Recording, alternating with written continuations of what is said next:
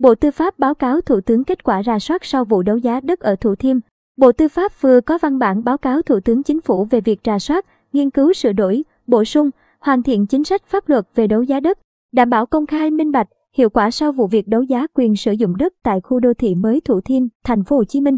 Vấn đề phát sinh tại đấu giá đất ở Thủ Thiêm do đâu? Đối với những vấn đề phát sinh qua vụ đấu giá quyền sử dụng đất tại Thủ Thiêm, thành phố Hồ Chí Minh liên quan trực tiếp tới giá khởi điểm, các điều kiện, năng lực tài chính của người tham gia đấu giá được quy định bởi pháp luật về đất đai, kết quả rà soát của Bộ Tư pháp như sau. Cụ thể, trích dẫn khoảng 1, Khoảng 2 điều 8 luật đấu giá tài sản quy định giá khởi điểm và việc xác định giá khởi điểm do cơ quan nhà nước có thẩm quyền tổ chức thực hiện theo quy định pháp luật chuyên ngành. Điều chỉnh đối với tài sản đó trước khi ký hợp đồng dịch vụ đấu giá tài sản. Đối với quyền sử dụng đất, luật đất đai, Nghị định số 43 gạch chéo 2014 của Chính phủ hướng dẫn thi hành một số điều của luật đất đai. Nghị định 45 gạch chéo 2014 quy định về thu tiền sử dụng đất và các nghị định sửa đổi, Bổ sung đã quy định cụ thể cách thức xác định giá khởi điểm đấu giá quyền sử dụng đất. Từ đó, Bộ Tư pháp nhận định việc xác định giá khởi điểm không thuộc phạm vi điều chỉnh của luật đấu giá tài sản. Chỉ thị số 40 gạch chéo CT gạch ngang TTG ngày 2 tháng 11 năm 2021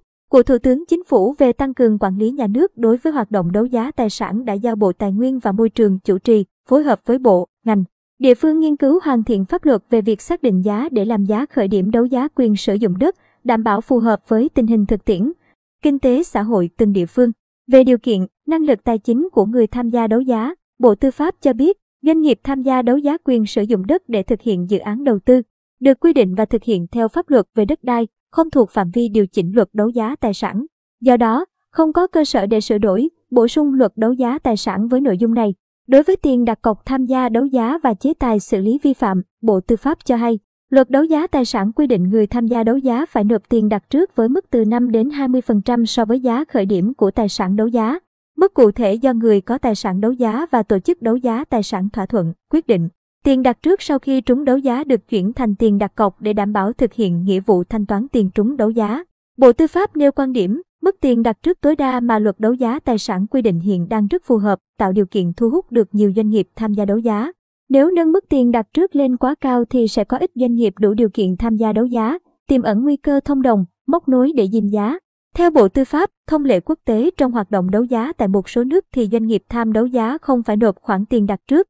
mà chủ yếu dựa vào uy tín của doanh nghiệp đó và pháp luật có chế tài nghiêm khắc đối với những trường hợp trúng đấu giá nhưng không thực hiện nghĩa vụ thanh toán tiền trúng đấu giá. Tuy nhiên, pháp luật về đất đai hiện hành chưa có quy định cấm tham gia đấu giá đối với cá nhân, Doanh nghiệp trúng đấu giá nhưng không thực hiện nghĩa vụ thanh toán tiền trúng đấu giá. Bộ Tư pháp khẳng định, hoạt động đấu giá đất còn tồn tại vướng mắc. Qua ra soát, Bộ Tư pháp thấy hoạt động đấu giá quyền sử dụng đất hiện còn tồn tại một số vướng mắc liên quan đến sự không thống nhất giữa các quy định của pháp luật đất đai và quản lý thuế về thời hạn nộp tiền trúng đấu giá quyền sử dụng đất. Điều này dẫn đến cách áp dụng khác nhau, gây khó khăn, lúng túng cho nhiều địa phương trong quá trình thực hiện cũng như tiềm ẩn khiếu nại, tố cáo có thể phát sinh.